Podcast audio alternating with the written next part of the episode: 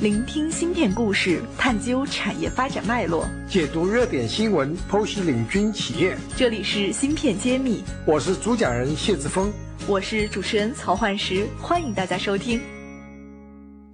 新年新气象，继芯片揭秘后，茄子会知识解密团队再次重磅出击，全新打造免费税法栏目“税眼看新闻”，这里有最专业的新政解读，最前沿的税法要闻。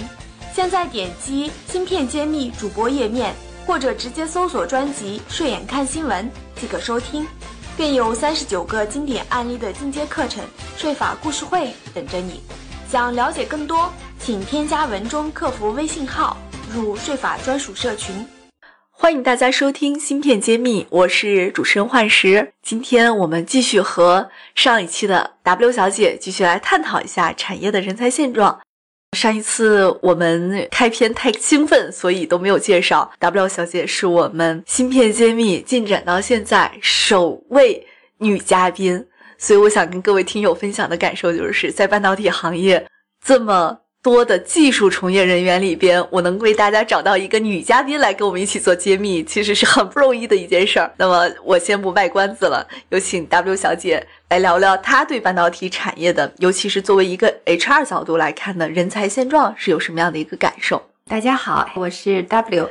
诶，说到集成电路产业啊。我在这里已经从业了十年了，那十年呢也是有很多不同的感受。那说到我们产业的人才状况，就不得不要先聊一聊我们产业的一个市场状况了。最近啊，关于集成电路的文字特别的多，特别的丰富。有一种说法呢是说，我们大陆已经成为半导体产业的一个第三次迁移的迁移地了。对我们之前还有一期校友，他从美国回来，然后看了美国的没落，中国的兴盛，我们还做了一期感官的一个分享。然后他也是说了一个观点，说集成电路在向大陆来迁移，也说我们的半导体的消费市场，中国市场的需求，从零零年到现在，从零零年百分之七到当下，我们到了百分之四十二，这个其实是说明我们的芯片供应的一个大的一个前景啊。而且还有所谓大基金的这样的一个概念，大家都非常的关注的，就是一个集成电路产业的一个大基金。这些都是我们宏观上报道上面经常能看到的东西。那作为你个人，从你的视角观察到的，有没有什么跟我们来特别分享一下？大家注意了吗？满街都是招聘启事，而且都是跟我们 IC 产业有关的技术类职位的招聘。啊，每一家公司 post 出来的时候，都是真的一大串一大串，无论硬件，无无论软件，无论应用，还是销售，还是支持，都是多个职位。对对对，同时招聘，同时招聘也感觉非常，而且各而且跨越了各个不同的城市，从一线我们的北上广已经顺利的进入到了二线，像我们的一些技术城市，武汉、西安、合肥、南京、成都，都有大批的公司在招聘。对，所以这个感觉好像。现在的这个需求是很旺的，那么回退到十年前或者是五年前，有这么旺盛的招聘需求吗？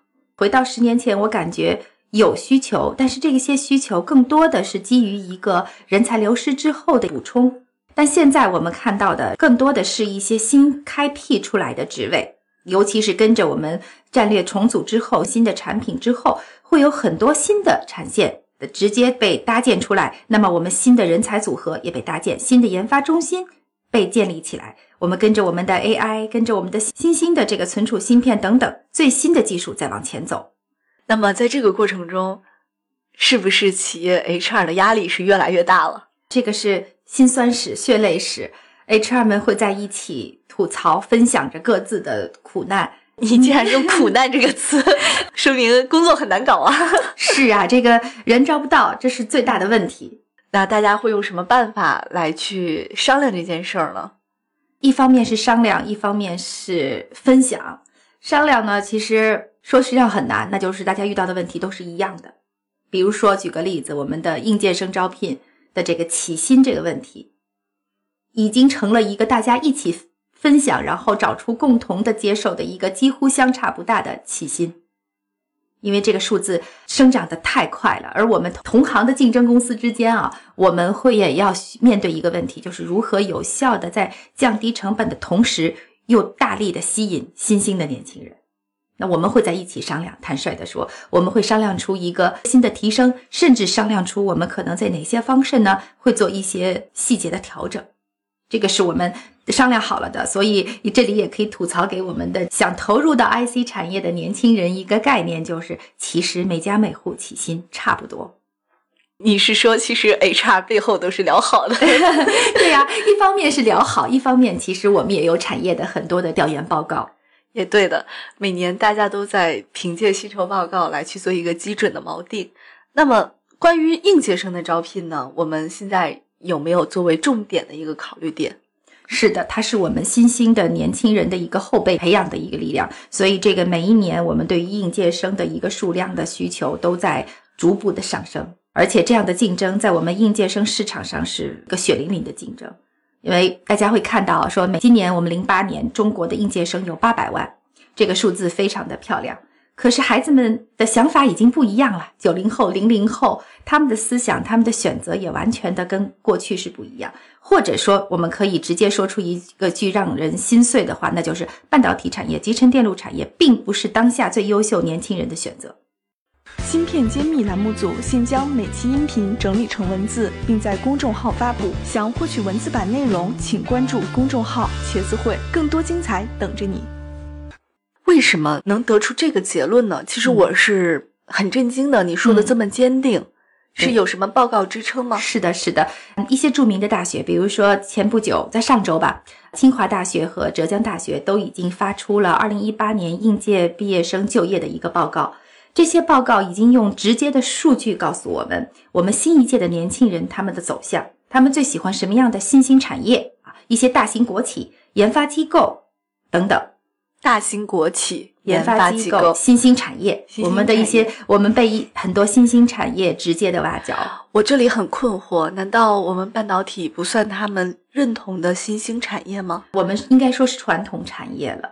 因为半导体产业已经发展了很久，相对是比较平稳的一个状态。尤其是在前几年，在没有得到政府的大型的支持之前，我们还是比较低调稳定的。那你现在说和国企也好，新兴产业也好之间进行了一个对抗，那我们在这个过程中是出于什么样的一个角色呢？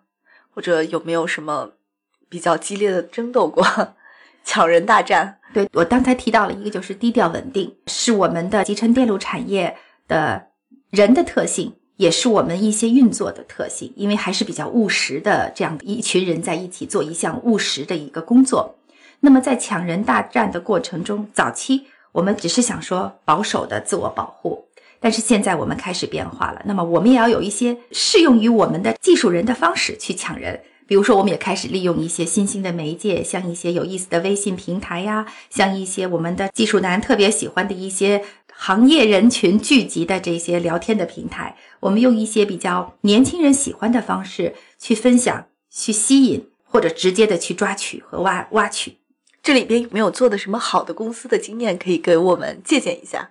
其实很多公司都已经开始做了自己的微信平台。当然，有一些微信呃平台呢，做的是非常幽默的，非常的就是这些写手其实都是自己的员工，所以故事就发生在我们员工身边，直接把它稍稍加工了，变成了一些分享。那么上面的女主角、男主角都是我们的员工。当然了，也有一些大型的公司会写商业写手，会请到商业的咨询公司去做。那我们会看到说带着漂亮的包装，但是呢不够亲人。那呃，说到这个针对于校园招聘呢，其实我觉得有一家公司，我觉得一定要去分享一下，就是我们大家都非常熟悉的华为。应该说，华为的校招是做的非常系统，尤其是他们跟各大的目标院校的合作，我感觉做的是非常的好的，非常紧密。因为大家会注意到，在一些著名的针对性的院校和针对性的院系，他们可以做到整个班的同学应届生全部包圆儿。哎，也就是说，这个班的学生，华为全部签下来，全部签下来，而且三方直接就跟班主任直接就搞定了。这是一个很大的在学校里边的一个关系度啊。是是，这是我他们其实的 HR 是有专门在做校园关系。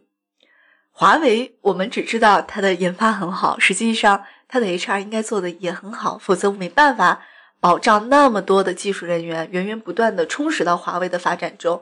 所以你刚刚讲了一个校招的这种事情，那它它后面的招聘有没有也也有一些其他的一种比较特别的手段？对，对于我们啊、HR 来说，其实呃，无论是针对于应届毕业生新兴血液的一个招聘，还是说我们的成熟人才的一个招聘，这两者对于我们来说压力都是非常大的，而市场的冲击也是血泪史。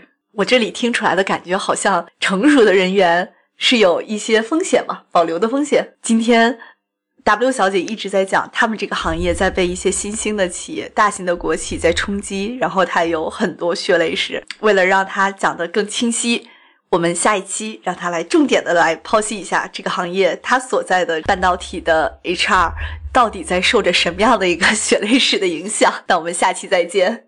好，再见。感谢大家收听《芯片揭秘》，更多精彩内容请关注公众号“茄子会”。我是谢志峰，我在芯片揭秘等着你。